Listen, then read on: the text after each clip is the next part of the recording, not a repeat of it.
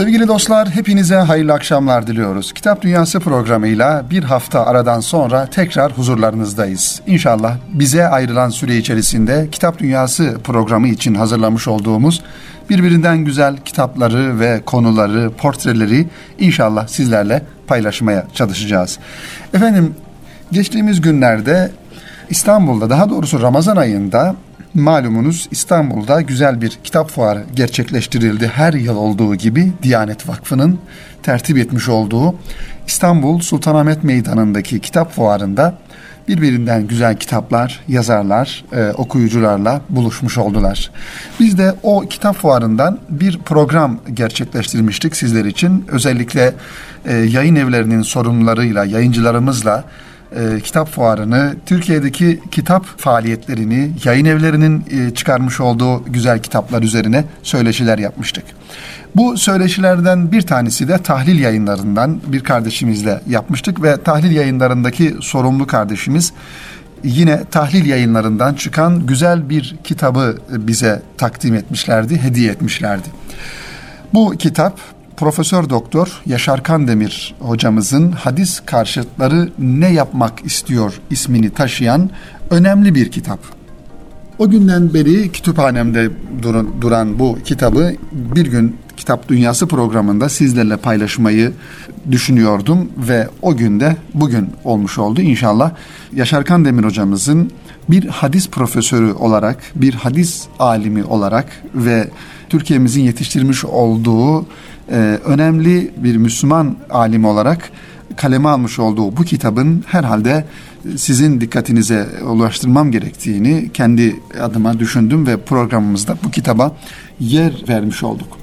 Hadis karşıtları ne yapmak istiyor kitabımızın ismi. Malumunuz sevgili dostlar son günlerde, son yıllarda daha doğrusu ki son zamanlarda biraz gündemden düştü ancak son birkaç yıldan beri Kur'ancı olarak kendilerini vasıflandıran ve Kur'an'ı sadece Kur'an'ı kendisine referans alan bir grup insan hadislerin uydurma olduğunu, hadislerin aslında geçerliliğinin olmadığını, kendilerine Kur'an-ı Kerim'in yeterli olduğunu gibi düşünceleri e, sunarak insanlara ve bunu da aynı şekilde paylaşarak e, insanlarla bir, bir manada e, halkımızın kafasını karıştırma e, girişiminde bulundular.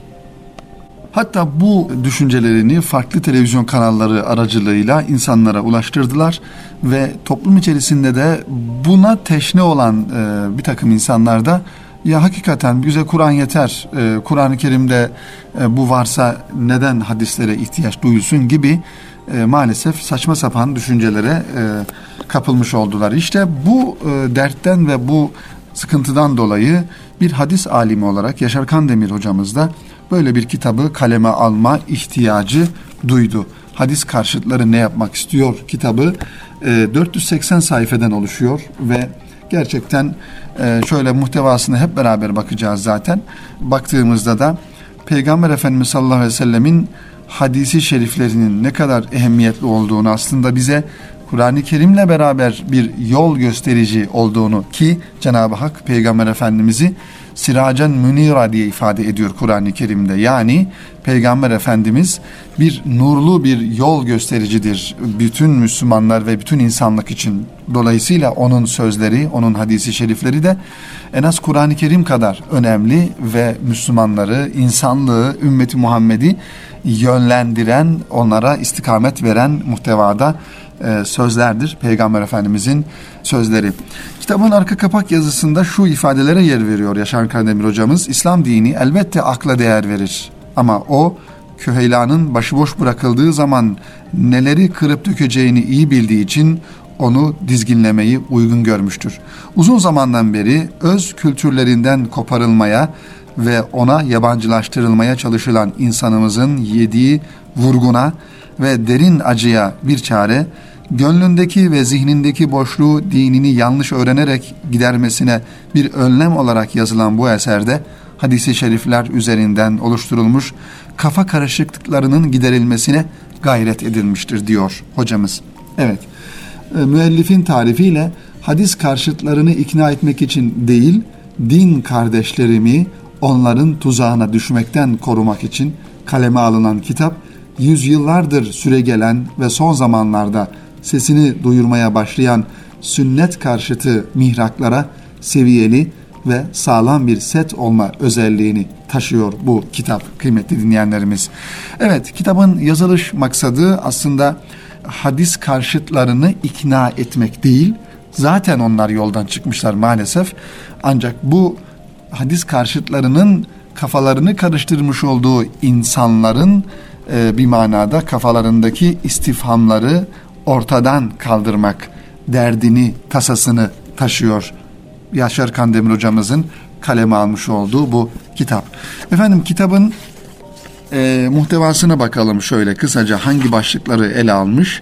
Tabi başta da ifade ettiğimiz gibi kitabın yazarı öyle sıradan e, bir hadis heveskarı değil bu işe ömrünü vermiş hadis alimi Profesör Doktor Yaşar Kandemir yıllarca hadisle e, meşgul olmuş, akademik çalışmalarını bu anlamda yapmış ve İstanbul'un Türkiye'nin en önemli ilahiyat fakültesi olan Marmara İlahiyat Fakültesi'nde, Marmara Üniversitesi İlahiyat Fakültesi'nde hocalık yapmış ve Erkam yayınlarından çıkan çok önemli bir eserinde şerhini yapan ekibin içerisinde Riyazu Salih'in hadis kitabının da şerhini yapan e, ekibin içerisinde olan önemli bir insan bu kitabı kaleme almış. Onun için bu kitabın içindeki düşünceler dikkate değer, okunmaya değer ve e, hadis karşıtlarına da herhalde gerekli cevabı verecek nitelikte bir kitap olduğunu düşünüyoruz.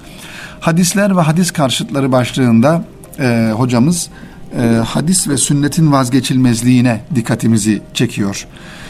Çünkü hadis ve sünnetin vazgeçilmezliği sevgili dostlar başta Kur'an-ı Kerim'de Cenab-ı Hakk'ın Peygamber Efendimiz sallallahu aleyhi ve sellemin hiçbir zaman kendi hevasından konuşmadığını ifade ettiğine göre hadisler ve hadislerde ifade edilen mevzular da bir yönüyle altı vahiy ile desteklenen ki Peygamber Efendimiz sallallahu aleyhi ve sellem hiçbir zaman kendi kafasına göre, kendi hevesine göre, kendi düşüncesine göre konuşmaz yine vahiy eksenli konuşur.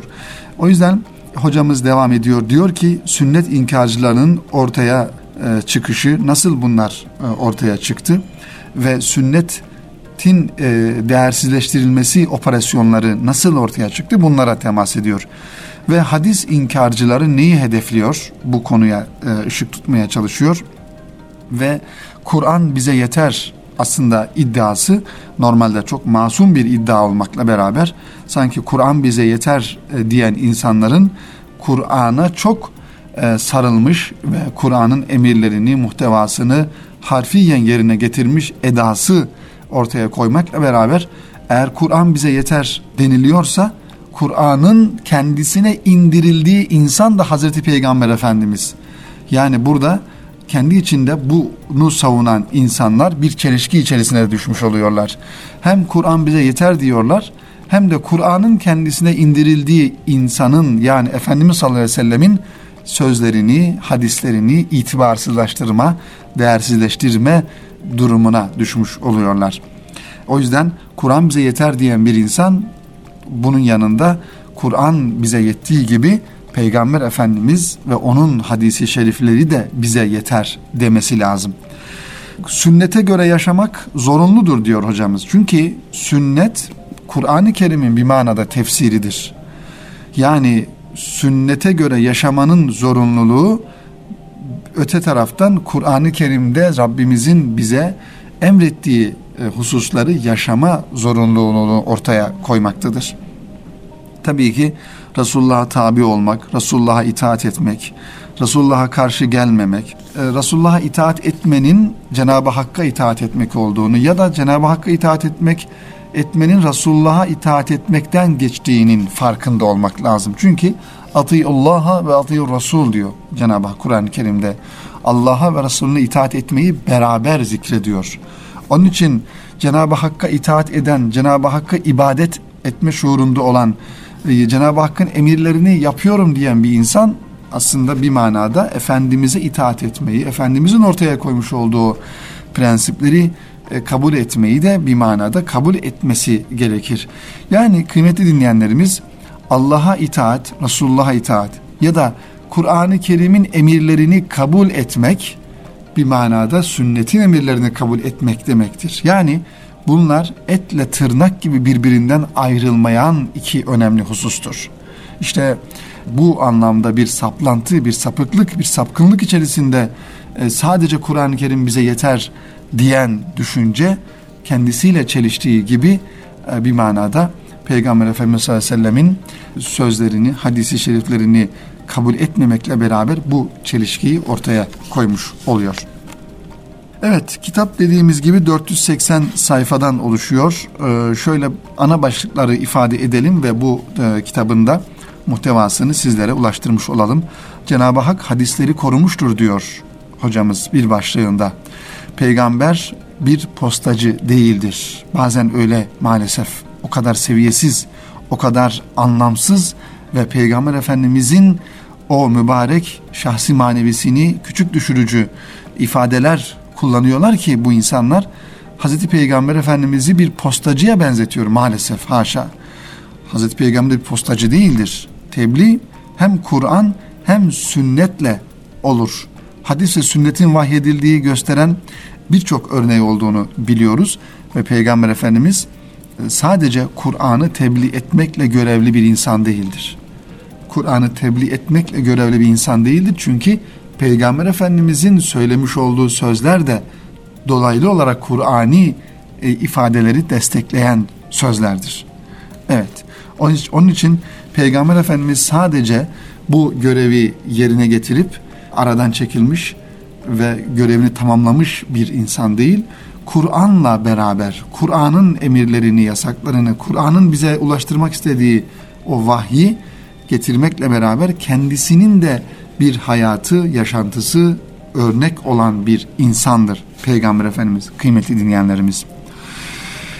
Evet, kimse sünneti Kur'an'a denk tutmaz. Böyle bir yanlışa da girmemek lazım. Çünkü Kur'an'ın yeri ayrıdır, sünnetin yeri ayrıdır. Kur'an-ı Kerim'in e, yerini takdir etmek gerekir. Çünkü Kur'an-ı Kerim bir Allah kelamıdır. Ama sünnet Allah kelamı değildir. Hadis Allah kelamı değildir. Peygamber Efendimizin kelamıdır. Bu şeyleri daha doğrusu bu değerleri hangi noktalara koymamız gerektiğini, bunların her birisinin konumunu zaten Kur'an-ı Kerim belirlemiştir. Zaten Kur'an-ı Kerim belirlemiş. Yani Kur'an-ı Kerim Cenab-ı Hak Kur'an-ı Kerim'in de konumunu belirlemiştir. Sünnetin de konumunu belirlemiştir. Peygamber Efendimizin de hadisi şeriflerinde konumunu belirlemiştir kıymetli dinleyenlerimiz. Evet kıymetli dinleyenlerimiz hocamız devam ediyor ana başlıkları ifade edelim dedik sadece. Sünnet tek başına hüküm koyar diyor. Evet bu da aynı şekilde ki Efendimizin hadisi şeriflerinden baktığımızda yani şari olarak hüküm koyucu olarak Kur'an-ı Kerim vardır ve sünnet vardır hüküm koyucu olarak. Hani e, şeriatın dört delili dediğimiz, edille-i şer'iye dediğimiz e, kitap, sünnet, icma ve kıyas. Bütün bunlar e, bir konuda bir Müslüman bir hüküm aradığı zaman başta müracaat edeceği merci birinci derecede Kur'an-ı Kerim'dir. Orada bulamadığını sünnette aramaya çalışır. Sünnette bulamadığı zaman İslam alimlerinin ortaklaşa karar verdikleri hükümlere bakar. Orada da bulamazsa yine İslam alimlerinin başka bir konuda vermiş oldukları kararla kıyas yaparak hükme ve sonuca varır. Ee, onun için dille-i şeriye dediğimiz bu dört ana hususu unutmamak gerekiyor. Ve elbette ki İslami düşüncede hüküm anlamında hiçbir zaman hadisler ve sünnet devre dışı bırakılamaz, bırakılmaması gerekir. Evet, bakıyoruz Ebu Hureyre'ye atılan iftiralardan bahsediyor burada ve muhaddisler halifeler için hadis uydurmadı ki uydurma hadisler var mıdır? Elbette ki vardır uydurma hadisler. Zayıf hadisler vardır ki hadislerin çeşitlerini biz biliyoruz. Yani sahih hadisler, mevzu hadisler, rivayetleri zayıf olan hadisler, uydurma hadisler bunlar hadis ilminde zaten bunların her birisinin ayrı ayrı teferruatına girilerek anlatılmış. Bunların zaten hangileri uydurma, hangileri değil hepsi hadis kitaplarında anlatılıyor. Ve şunu da ifade etmek lazım ki hadis ilmi kıymetli dinleyenlerimiz gerçekten çok titiz bir şekilde prensipleri ortaya konularak günümüze kadar gelmiş. Ravilerin güvenilirliği olsun, e, senetlerin sahihliği olsun, hadis ilmindeki e, hadis toplayan insanların bu manada göstermiş olduğu hassasiyetler her birisi kitaplarımıza da geçmiş. Hadis usulü, hadis edebiyatı, hadis tarihi, hadis ilmi gibi hadisle alakalı ilim dalları ortaya çıkmış. Ee, onun için bu hadis karşıtlarının ya da kendilerini Kur'ancı diye e, vasıflandıran insanların e, böyle yaklaşımları, yaklaşmış oldukları noktalar hakikaten tutarsız ve anlatılan işte az önce ifade etmiş olduğumuz gibi hadis ilmine hiçbir zaman uymayan ters e, noktada olan düşünceler. Onun için bu manada eğer gerçekten bir araştırma, bir okuma yapmak istiyorsak hadisler sadece şunu da unutmamak lazım. Hadis dediğimiz zaman insanların aklına büyük hadis kitapları Buhari, Müslim, Tirmizi bunlar geliyorlar. Bunlar hadislerin içinde olduğu ve güvenilirliği e, ne inandığımız, bildiğimiz ki teknik anlamda bu şartlara uyan hadis kitaplarıdır. Ama bunun dışında bir de hadis ilminin usulü vardır. Hadis ilminin tarihi, hadis ilminin oluşumu, bu hadisi şeriflerin rivayet şekilleri, çeşitleri, bir sürü teferruatı olan bir ilim dalıdır. Hadis ilmi dediğimiz kıymetli dinleyenlerimiz. O yüzden e, bunu bu yönde okumak gerekiyor ki Yaşar Kandemir Hoca'nın şu an sizlere takdim ettiğimiz hadis karşıtları ne yapmak istiyor kitabı da e, bir manada bu işin biraz daha ilmi ve teknik anlamda e, ortaya konulduğu bir kitap olmuş. Evet İmam Buhari'ye atılan iftiralar gibi Peygamber Efendimizin hani şefaat edip etmeyeceği bu manada tartışmalar söz konusu ki tartışılacak bir konuda değil bu. Peygamber Efendimizin şefaatçi olacağı hem Kur'an-ı Kerim'de hem de hadis-i şeriflerde açık bir şekilde ifade e, ediyor.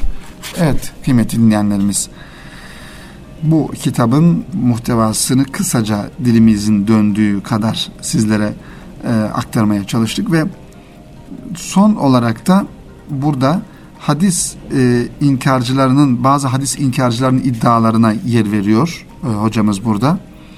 Mahmut Ebu Reyyen'in görüşleri, ondan sonra Muhammed Sadık Necmi'nin görüşleri, Mehmet Said Hatipoğlu'nun görüşleri, e, biraz Ankara ekolü, daha doğrusu Ankara ekolü diye isimlendirilen insanların hadisle alakalı farklı görüşlerini ifade etmek lazım.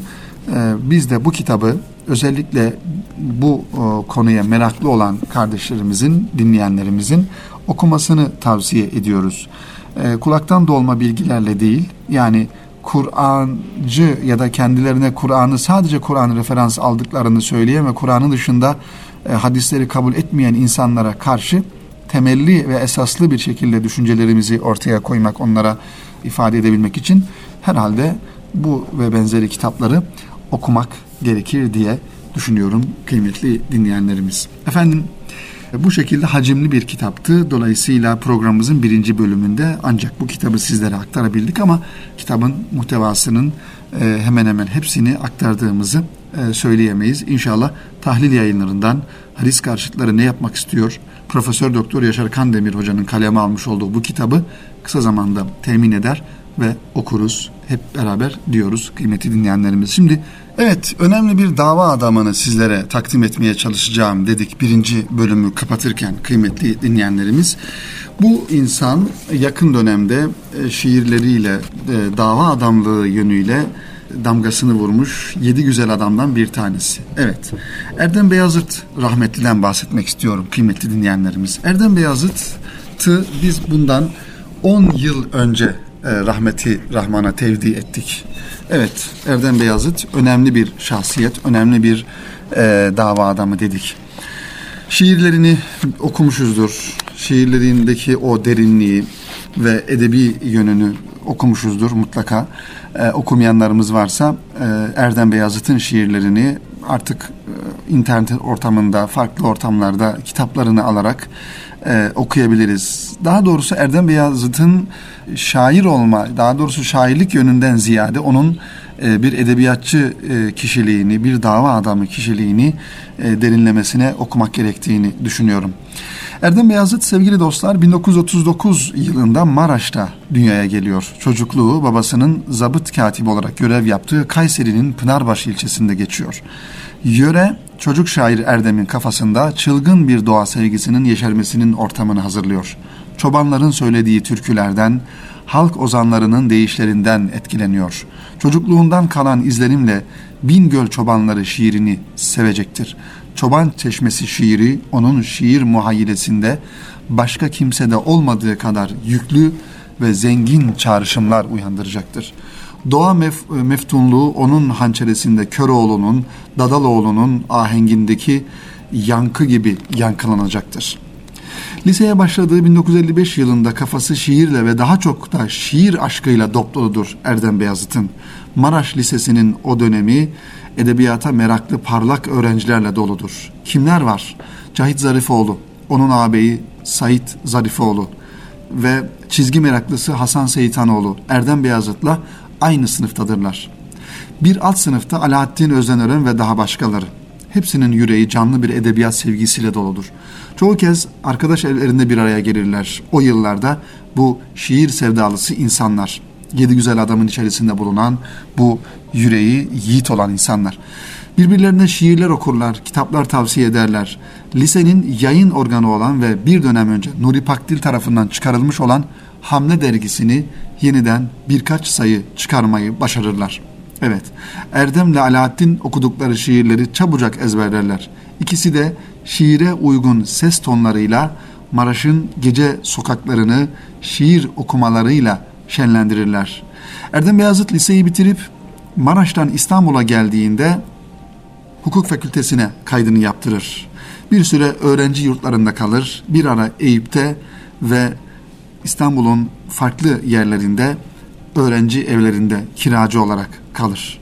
Burssuz bir hayat. Evet, burs almadan öğrencilik yıllarını geçirir ama elbette ki öğrencilerin öğrenciliğin çek, e, yaşan, yaşanması mukadder olan sıkıntılarını da Erdem Beyazıt elbette ki Dil Tarih Coğrafya Fakültesi'nde okuduğu yıllarda yaşar. Evet. Modern dünyanın bir şairi olarak ve modern dünyada yaşayan bir şair olarak onun şiirine hangi perspektiften bakmak gerekir? Acaba Yunus Emre'nin veya Mevlana'nın veya Fuzuli'nin veya benzeri klasik dönem şairlerimizin şiirleriyle Erdem Beyazıt'ın şiiri arasında nasıl bir iletişim kurulabilir? Açıktır ki klasik dönem şiirlerimiz içinde yaşadıkları İslami ortamın Müslümanca havasını teneffüs ve terennüm ediyordu Erdem Beyazıt ve Erdem Beyazıt'la beraber kendisini bu yola koymuş o insanlar. Günümüzün şairi ise klasik dönem şairlerimizin soluduğu kültür ortamında yaşamıyor. İşte Erdem Beyazıt'ın denemek istediği şiir bir Müslüman şairin içinde yaşadığı teknolojik çalkantıya karşı bir protesto sesi olmaya yönelmişti. Behçet Necatikil edebiyatımızda İsimler Sözlüğü adlı kitabında onun şiirini bize çok yakın duran bir değerlendirmede bulunarak barbar güçlerin, teknolojinin yıktığı, Tanrı'dan kopardığı insanın manevi kurtuluşunu arayan bir şiir olarak tanımlıyor Behçet Necatigil Erdem Beyazıt'ın yazmış olduğu şiiri kıymetli dinleyenlerimiz. Bu şiir elbette klasik dönem şairlerimizde bulunmayan bir eleştirel tutumu da bünyesinde barındırır. Onun şiirinde bir yandan Köroğlu'nun, Dadaloğlu'nun celadetli haykırışına denk ünlemlerle tanık olurken bir yandan da protestosuna makes olan yiğitçe kahr kahırlanmalar işitiriz. Uzaklardan Dede Korkut'un hikemi tavrına rastlarız Erdem Beyazıt'ın şiirinde kıymetli dinleyenlerimiz. Erdem Beyazıt'ın bu şekilde derin ve sanki böyle alttan akan bir nehir gibi yazmış olduğu, kaleme almış olduğu şiirleri hakikaten kuşaktan kuşağa insanları, e, gençleri etkilemeyi sürdürür, etkilemeye devam eder. Çünkü Erdem Beyazıt yazmış olduğu şiirlerini masa başında ya da kalem elinde bir köşede yazan bir şair değil, onların içine girerek o şiirlerdeki anlatılanları bizzat yaşayarak, bizzat tecrübe ederek, o duygu derinliğinin içerisine girerek yazmış olduğu şiirler olduğundan dolayı siz Erdem Beyazıt'ın şiirlerini okuduğunuzda adeta o haleti ruhiyeyi hissedersiniz. Şiirler toplamına baktığımızda Erdem Beyazıt'ın sevgili dostlar e, bu şiirler toplamında yer alan ürünlerinin ilki birazdan gün doğacak şiiriyle başlar. Kitabın bu şiirle başlaması önemlidir ve anlamlıdır. Bu şiir Erdem Beyazıt'ın fikriyatındaki istikrarın şiirine yansıdığı bir dönemeci işaret eder. O uygarlık konusunda, din konusunda Müslümanın insana, eşyaya, olaya, evrene bakışı konusunda kararını vermiş, bakışını muhkemleştirmiş ve bunun şiirini oluşturmaya azimli bir duruşla yola koyulmuştur. Onun başlangıçta hitabete eğilimli şiiri gide gide lirik bir söyleyişe dönüşmüştür. Ölüm Risalesiyle başlayıp Gelecek Zaman Risalesini oluşturan Burç şiirleri boyunca Erdem Beyazıt'ın şiirinin lirik bir yapı ve muhteva aldığını görebiliyoruz. Şiirlerinin belli başlı üç ana başlık altında e, değerlendirebileceğini ifade edebiliriz Erdem Beyazıt'ın. Eleştirel yaklaşım, günceli tespitlemekten kaçınmaması, Müslümanca duruşu vurgulama çabası. Onun mevcut şartlara, dünyanın hali hazır gidişatına karşı Müslümanca tavrı açıkça bellidir. Şiirini İslam'a hizmet yolunda tasarruf etme isteğinin en açık belirtisi sürüp gelen çağlardan başlıklı şiirinde kimliğini adım Müslüman diye haykırışında tecessüm eder. Evet, ünleme dayalı, yiğitlemeye yatkın bir sese sahipti Erdem Beyazıt. Dede Korkut'un nefesinden, kör oğlunun, Dadaloğlu'nun çığlığından bir öz taşıyan şiiri çağdaş Türkçenin imkanlarıyla beslenmiştir. Ne ki yazmaya titizlendiği için yazdıklarının toplamı müktesabatını tümüyle yansıtabilir mi emin değiliz. Erdem Beyazıt'ta Akif ve Alaaddin Özenören gibi yazmaya titizlenen bir insandı. Akif İnan da bu güzel insanlardan bir tanesiydi kıymetli dinleyenlerimiz. Baktığımızda Erdem Beyazıt gibi o da bu kutlu kervanın içerisinde olan önemli aksiyon adamlarından bir tanesiydi. Erdem Beyazıt'la alakalı e, söyleyebileceğimiz e, kıymeti dinleyenler bir portre kö, köşemiz olarak bir portre insan olarak sunduğumuz e, Erdem Beyazıt'la alakalı söyleyeceğimiz birkaç cümleyi de inşallah sizlerle paylaşalım. Bu bahsetmiş olduğumuz yedi güzel adam halkasında kümelenen dostlar bunca yıl zarfında birbiriyle asla yüksek sesle konuşmadı. Bu da önemli bir not, nottur. Bunlar birbirini hiçbir zaman incitmedi, kırmadı. Evet, bazı arızi zorunluluklar dışında mekansal yakınlıkları da ömür boyu sürdü. Erdem Beyazıt, Cahit Zarifoğlu, Akif İnan, Alaaddin Özdenören, Rasim Özdenören, Nuri Pakdil bunlar aslında 1960'larda 70'lerde çıkmış oldukları bu edebiyat yolculuğunu kutlu bir yürüyüş gibi sürdüren ve edebiyatı davaları için kullanan bir manada bir dil manifestosu ortaya koydukları gibi bir dava manifestosu da ortaya koyan insanlardı.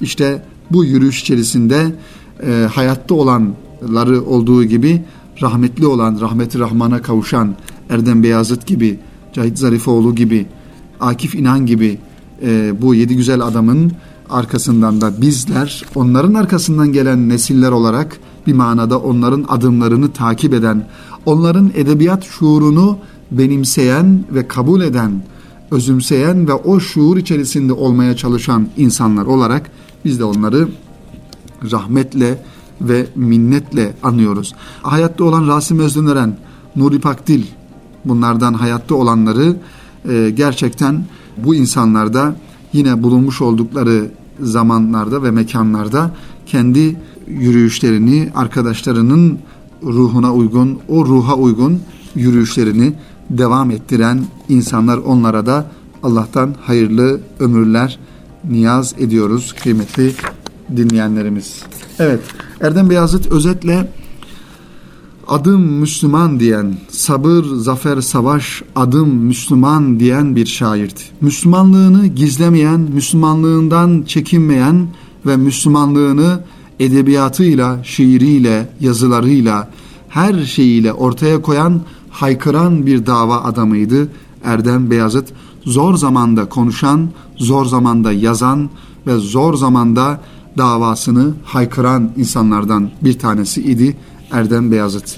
Efendim Erdem Beyazıt'la alakalı aslında söyleyeceğimiz başka e, düşüncelerimiz de var. Hatta Erdem Beyazıt'la alakalı onun arkasından giden daha doğrusu arkasından onu hayırla yad eden insanların düşünceleri önümüzde vardı. Onları da inşallah önümüzdeki haftaki programımızda bu portre köşemizin devamı olarak e, sizlere takdim ederiz. Ki Erdem Beyazıt bir baş kaldırının şairidir sevgili dostlar. Ne diyor? Kelimeler ki tank gibi geçer adamın yüreğinden. Harfler harf düzeni almıştır mısralarda. Öyleyse ey şair sen de davranmalısın. Şiiri bir mızrak gibi kullanmalısın. Mısralarını şarjör gibi sürmelisin damarlara dediği diyen Erdem Beyazıt bir manada başkaldırı şairiydi. Ve diyor ki elbet kıracağım bir gün bu ihanet kelepçesini.